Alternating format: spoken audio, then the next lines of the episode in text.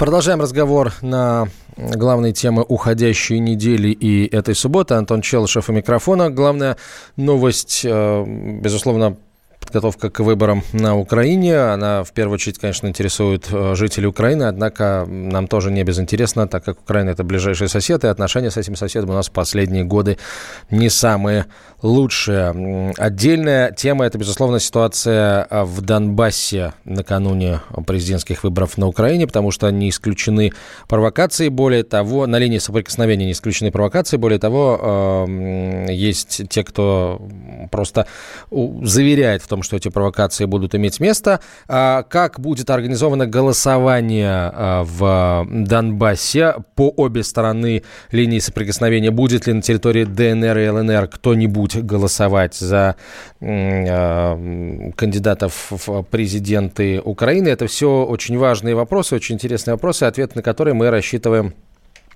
получить в ближайшее время у наших э, корреспондентов, которые работают в Донбассе, в частности, у специального корреспондента Дмитрия Стешина. Но начнем мы с того, что происходит э, в Киеве, что происходило там накануне и в конце всей этой недели. Об этом нам расскажет наш корреспондент в Киеве Анастасия Матвеева. На Украине сегодня день тишины перед выборами. Вчера в районе шести вечера в Киеве стали убирать агитационные палатки, а ночью снимали растяжки билборды. Активнее других кандидатов предвыборной агитации занимались Петр Порошенко, Юлия Тимошенко и Анатолий Гриценко. Финальным предвыборным аккордом вчера выступила в Киеве Юлия Тимошенко. На площади перед Михайловским Золотоверхим монастырем, это, кстати, кафедральный собор автокефальной церкви Украины, был концерт в поддержку Тимошенко, а потом она сама поднялась на сцену. На ее митинг народ свозили автобусами. В основном это были пенсионеры. Первым делом Тимошенко начала критиковать Россию, обещала вернуть Крым в состав Украины. И начала она так не случайно. Противники Тимошенко обвиняют ее в связях с Россией, поэтому она сейчас всячески старается Россию критиковать, чтобы приснуть побольше избирателей. Но это вовсе не означает, что риторика Тимошенко останется антироссийской в случае ее победы. Лидер предвыборной гонки Владимир Зеленский на этой неделе также совершил мощную попытку привлечь дополнительных избирателей. В украинском телевидении показали третий сезон фильма «Слуга народу» Зеленским в главной роли. Там показывается, в какие руины превратится в ближайший год Украина в случае победы на выборах выборах Порошенко и Тимошенко. И наоборот, как Украина расцветет через 20 лет в случае победы Зеленского. Ну а букмекеры в Киеве уже вовсю делают ставки на президентские выборы. Пока больше всего ставок на победу Петра Порошенко, ведь в его руках мощный административный ресурс и поддержка силовиков. Это, было, это была наш корреспондент э, в Киеве Анастасия Матвеева. А к нам присоединяется специальный корреспондент «Комсомольской правды» Дмитрий Стешин, который работает в Донбассе. Дим, добрый день. Э, в первую очередь, э, обстановка на линии соприкосновения. Насколько там сейчас горячо? Имеют ли место провокации? Вы не поверите, на юге как минимум полная тишина вот полная тишина уже сутки под городом, под Донецком тоже тихо, а, а по-видимому, они ну, затаились, ждут вообще какой-то реакции. В самом Донецке было принято политическое решение никак не отмечать, э, в кавычках, выборы на Украине, потому что планировался митинг, планировался там концерт большой местных российских артистов. Все отменили. Вот как будто вот э, Украины нет. Вот. Э, я думаю, что ну, это было сделано, это было правильное решение. Спрашивайте. А, Дим, как есть ли возможность у живущих на территории ДНР людей с украинскими паспортами проголосовать, или э, возможности такой Украина не предоставила? Есть любой может выехать через э, КПП на сопредельные территории. К тому же отменили пропуска на выезд а, раньше были ограничены там каким-то временем работы, кажется, три месяца, теперь они бессрочные. То есть, ну, захотел и уехал. И проголосовал сколько угодно. Но, судя по настроению людей, которые здесь э, остались, ни у кого особого желания нет, э, вплоть до того, что вот Саша Сладков, мой коллега э, с России, был э, в одной из самых там горячих точек в, в Крутой Балке, в Глубокой Балке, он был там 19 местных жителей остались. А он спросил их, «А за кого будете голосовать, они говорят, за Путина. Вот, делайте вывод. Дим, а есть ли информация, как обстоит дело по ту сторону линии соприкосновения в, на той части э, территории Донецкой и Луганской областей, которые относятся к, которые подконтрольны э, ВСУ? Там, там готовятся голосовать, э, вот как бы подробнее на данный момент не, не могу сказать, но рядовые украинские выборы. Вот. Причем уже понятно, что там будут и нарушения, и фальсификации, и, и возможно, будет второй тур. Но надо полагать, что жителям ДНР и ЛНР наверняка все-таки не безразлично, кто победит на выборах на Украине. А они вообще хоть какие-то надежды, пусть и минимальные, на кого-то из кандидатов возлагают украинских? Вы не поверите, возлагают надежды на Порошенко, потому что повторяется исторический анекдот, имеющий а, под собой ну, реальную подоплеку. Английская разведка во время Второй мировой войны завербовала кого-то из высокопоставленных э, охранников Гитлера, э, ССовца, и в принципе он дал сигнал, что готов совершить покушение на Гитлера. Черчилль отказал э, в этой операции лично со словами «никто не приведет Германию быстрее к краху, краху, чем Гитлер. Вот здесь та же самая история с Порошенко. Спасибо большое. Дмитрий Стешин, специальный корреспондент «Комсомольской правды» на прямой связи со студией из Донецкой Народной Республики.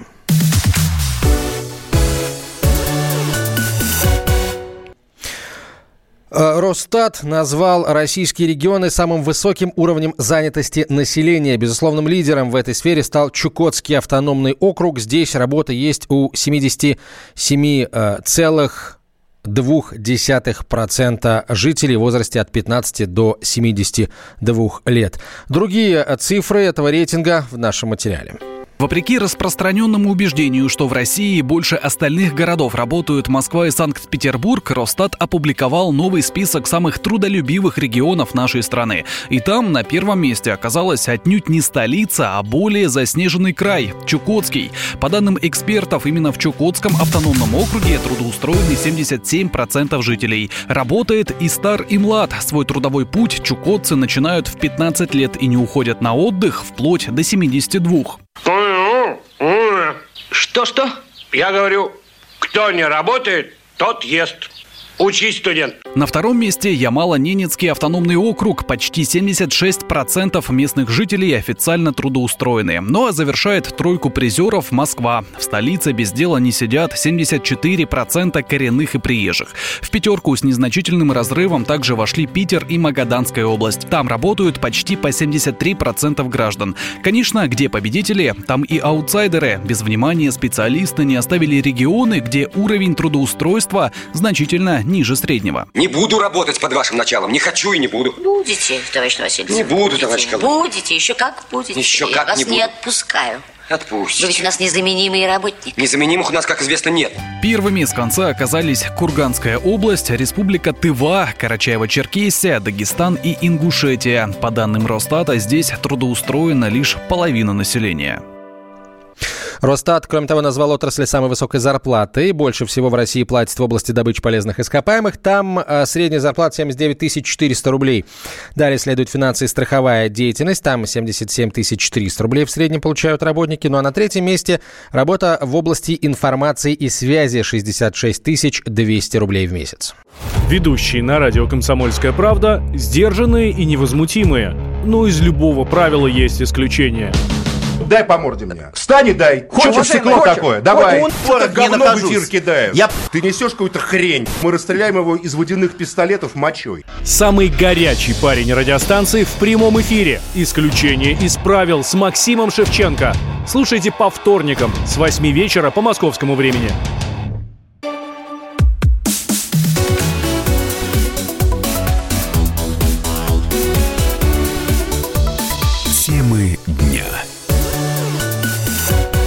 Антон Челышев у микрофона. Продолжаем знакомить вас с главными событиями уходящей недели и э, сегодняшнего дня. Субботы. Акцию «Час Земли» обвинили в покушении на безопасность электросетей. В социальных сетях стали распространяться панические настроения. Энергетики уверяют, что выключая миллионы электроприборов, мы создаем ударные нагрузки на сети и станции, поэтому ничего, кроме вреда, эта акция принести не может. С этим утверждением категорически не согласен заслуженный энергетик России Михаил Бернер. Он заверил в том, что что электросети не пострадают и призвал акцию «Час земли» поддержать. Отключат освещение, другие знаковые объекты. То есть мгновенно уменьшат нагрузку. Атомные станции вообще отключать нельзя. Генераторы переведут на холостой режим работы. Это первый момент. Второй момент. Наша страна большая, и все станции работают параллельно от Хабаровска, Владивостока до Москвы. И где сегодня не хватает электроэнергии, туда она и перетечет. Отключает как в Москве, допустим, в 21 час отключит. В Омске тоже в 21, только по московскому времени это будет другое время. Все равно нагрузка, она выровняется. Теперь спрашивается, будет эффект? Он будет чисто психологический эффект. Ну, будет какой-то. Меньше я потребил электроэнергию. А в масштабах страны, ну, вы даже его не заметите.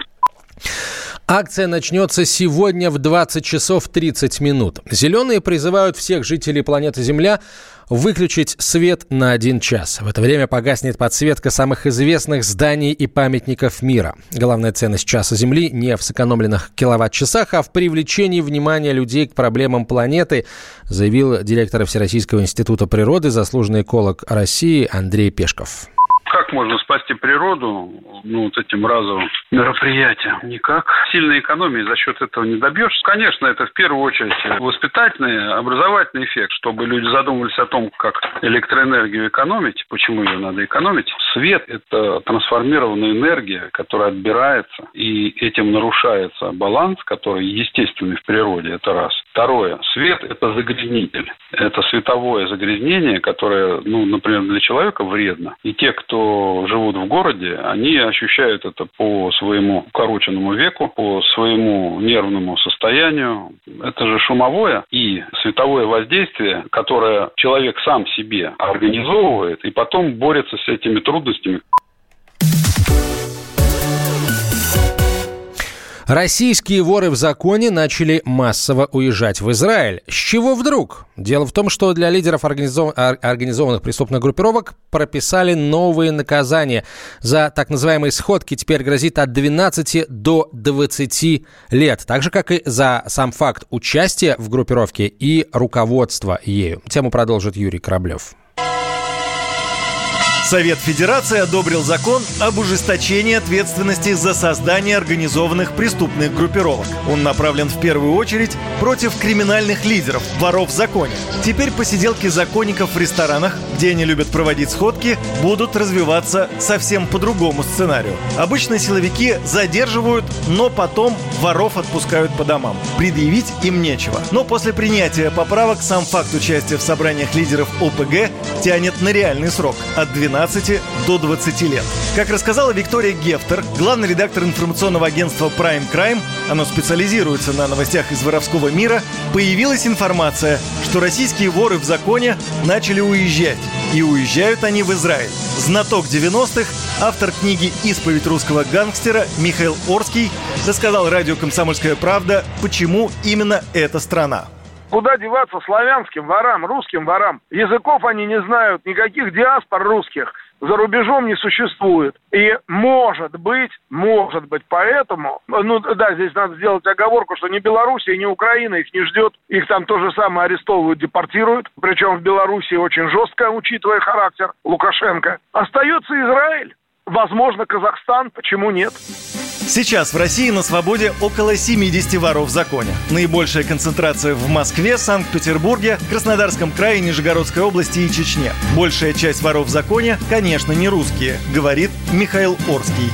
Из 430 воров в законе 240 по национальности грузины. Значит, потом идут 52 славянских вора, ну и дальше азербайджанцы, армяне, чехи, курды. Фишка в том, что вот э, насколько я знаю, я там, ну, ну знаю как минимум там десятка-полтора воров, э, я знаком с ними, никто из них не знает иностранного языка. И эти воры, о которых я вам сказал, представители бывших союзных республик, а ныне независимых государств, они поедут не обязательно в Израиль, они уже осели в Испании, в Турции, в Греции, потому что этим народам присуще диаспоральное существование.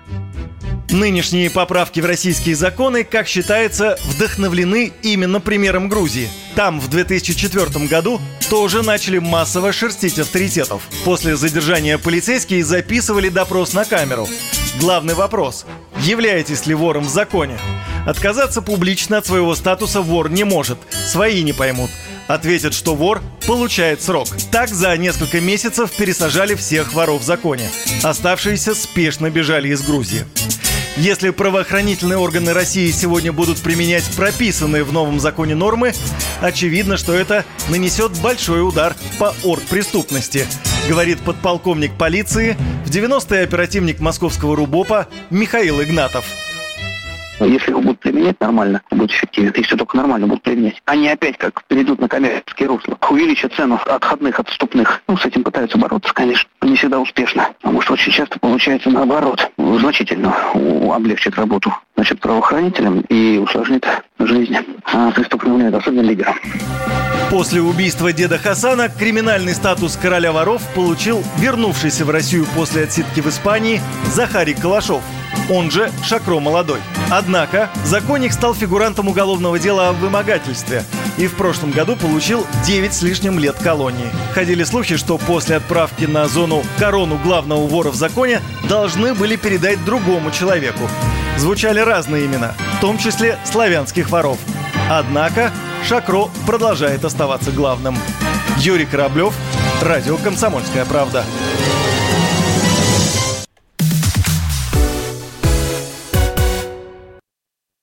Печальные новости пришли на этой неделе из мира спорта. Пожалуй, самый яркий боец смешанного стиля последних лет Конор Макгрегор заявил, что покидает ринг. У себя в Твиттере он написал буквально следующее. «Привет, ребята. Быстрое объявление. Сегодня я решил уйти из спорта, формально известного как смешанное боевое искусство. Желаю всем моим прежним коллегам успехов на соревнованиях. Теперь я присоединюсь к своим бывшим партнерам в этом деле, уже находящимся на пенсии. С меня правильные пиноколады, парни». Неужели «Октагон» так наскучил ирландцу, или может это всего лишь очередная рекламная кампания, которой Конор Конор, как известно, очень любит.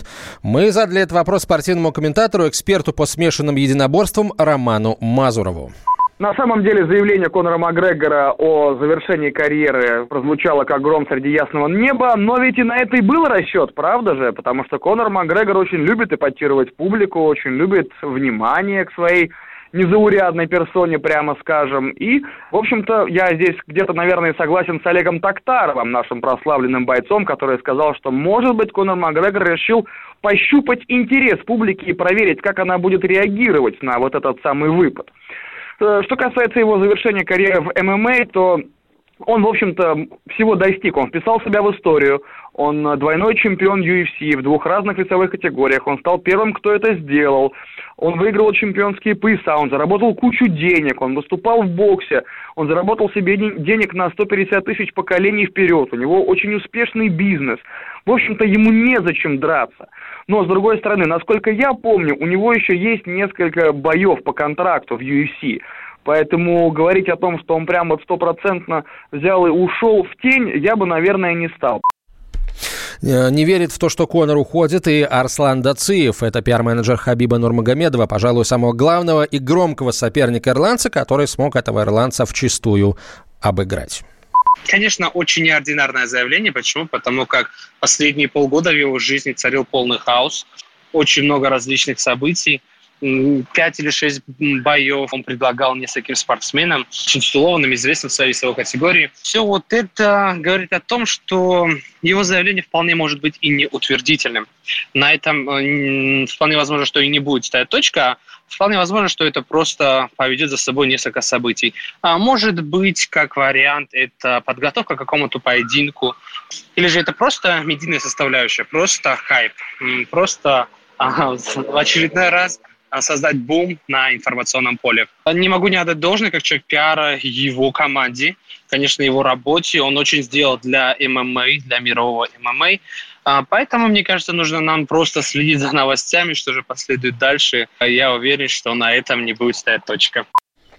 Если Конор правда уходит, то, как кажется, эта новость плохая. Как бы к нему не относился кто-либо, Конор Макгрегор хороший боец и еще лучший шоумен. Его будет не хватать единоборством. Конор Макгрегор, как говорят эксперты, тот же Майк Тайсон, только от единоборств.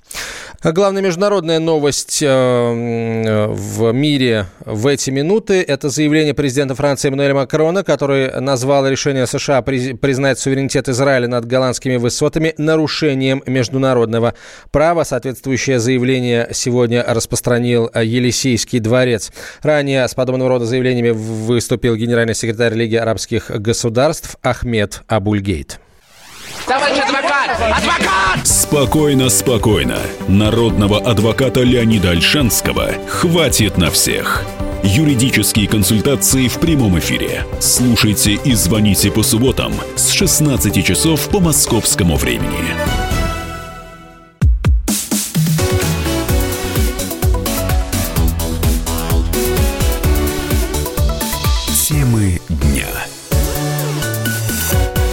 Антон Челышев у микрофона на главной теме уходящей недели и этой субботы мы продолжаем э, говорить. А, прямо сейчас э, к новому российскому военно-транспортному э, самолету Ил-112В.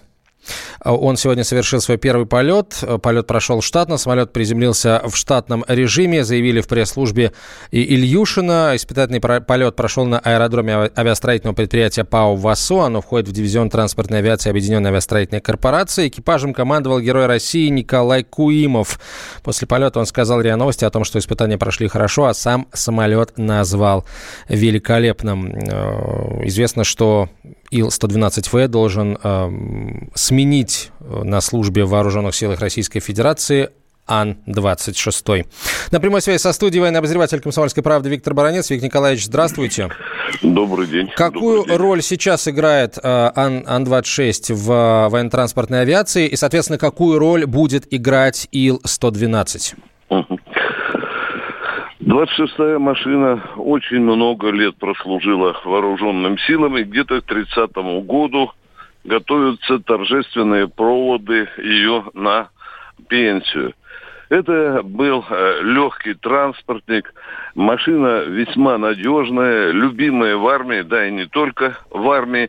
Но, естественно, наши самолетостроители думали, что рано или поздно даже гениальной машине иногда надо, надо э, не иногда, а, как правило, приходит э, срок службы и нужно делать что-то новое. Вот эта новая машина, у нее очень трудная судьба – она ее э, начали конструировать еще аж в 95 году. Несколько раз э, и по финансовым, и по военно-техническим причинам откладывали. Переносили места изготовления то э, в Башкирию, то в Саратов. Ну, в конце концов, в 2013 году э, новое руководство Министерства обороны, которое пришло на смену Сердюкова, все-таки попросило представить техническую документацию. И вот с 2013 года началось активное строительство этого самолета – причем, э, э, конечно, пальма первенства была отдана Воронежцам. Я замечу, что в этой военно-транспортной машине нет ни одного винтика, ни одного болтика экспортных. Это все родное российское. На этот самолет работает 50 Э, российских э, фирм. Этот самолет э, будет активно использоваться, как говорит, говоря военным языком, в ближней тактической зоне. Ну и, конечно, стоит посмотреть на тактико-технические характеристики. У него два двигателя, весит он где-то больше 21 тонны. Он может брать на борт 50 человек или машину УАЗ, или 25 э, парашютистов полностью в своем снаряжении.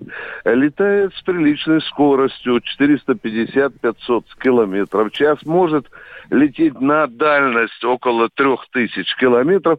Ну, в общем-то, все, что необходимо для самолета этого класса, у этой машины есть. Министерство обороны поначалу пыталось э, в перспективе заказать 60 машин. Сейчас, скорее всего, будет заказано где-то половина, около 30. Но специалисты э, говорят, что, в общем-то, эта машина будет крайне необходима для армии по мере того, как 26-й будет готовиться на торжественные проводы. Появление этого самолета, конечно, это историческая веха э, в российском военно-транспортном э, самолете. Это действительно день рождения новой машины, причем в достаточно непростых экономических условиях, чтобы мы не говорили, а санкции сказались. И строительство этого самолета еще один интересный элемент имеет – он связан с тем, что здесь была подключена программа стопроцентного импортозамещения. И таким образом мы можем сегодня говорить, что появление этого самолета, э, в общем-то, является суверенным военно-техническим фактором. Российское самолетостроение сегодня празднует день рождения нового военного транспортика. Ну, не только, думаю, воен... он будет использоваться в военных целях. Я думаю, э, гражданка его тоже охотно возьмет. Уж слишком он хорош и надежен. Вот, собственно, это был э, мой следующий вопрос. Вы, Виктор Николаевич, ответили. Хотелось бы, чтобы mm. и на внутрирегиональных и межрегиональных рейсах э, начала работать надежная российская машина. Будем надеяться, что вскоре она будет готова. Спасибо большое. Виктор Баранец был на прямой связи со студией, военный обозреватель «Комсомольской правды». Итак, сегодня новый военный транспортный самолет Ил-112В совершил первый полет, который прошел в штатном режиме. Э, командир Командир экипажа, летчик-испытатель Николай Куимов назвал машину великолепной.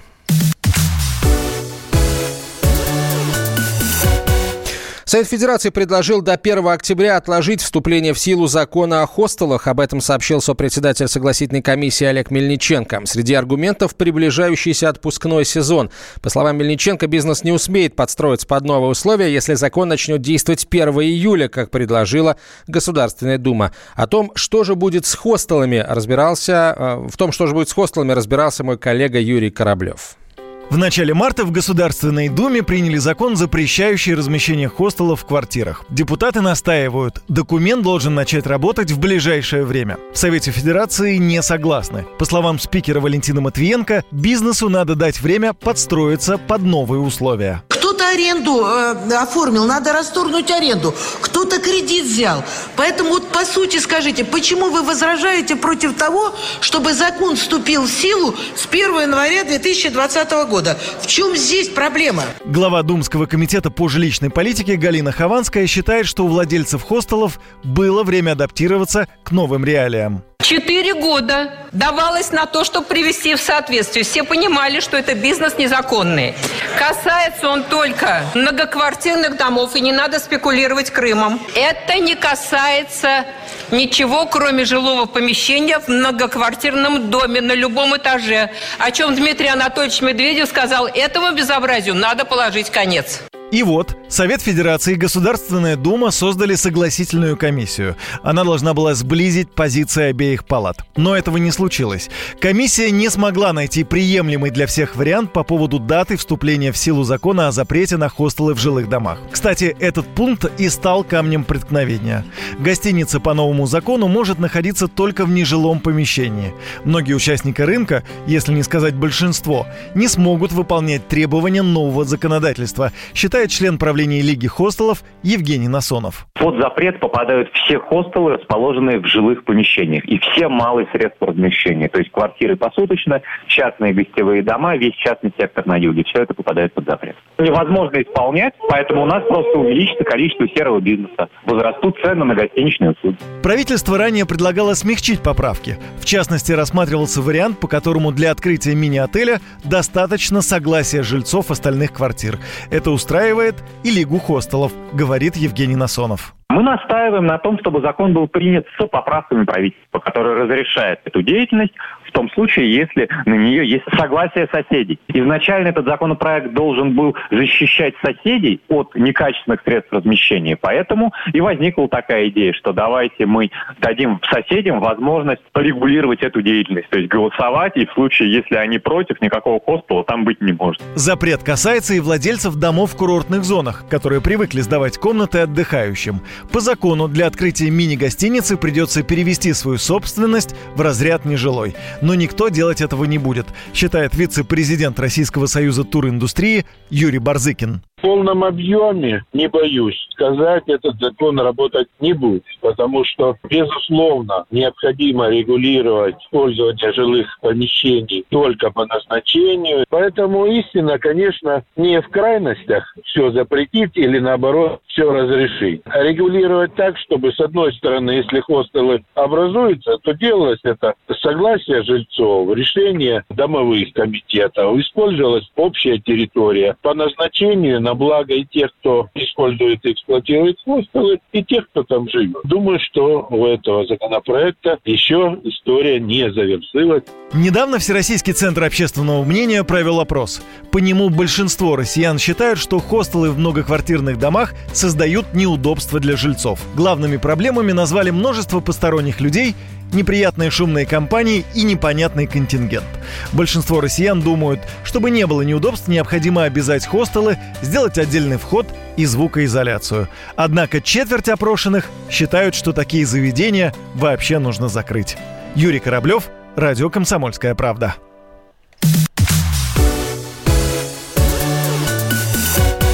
Псы гоняются за котами. Так всегда было и так всегда будет. Такова жизнь. Как подружить домашних питомцев, чем кормить и когда водить к ветеринарам. Каждую субботу в эфире радио «Комсомольская правда» вот такая зверушка. Самая живая программа про братьев наших меньших. Советы ветеринара Ильи Середы. Не пропустите.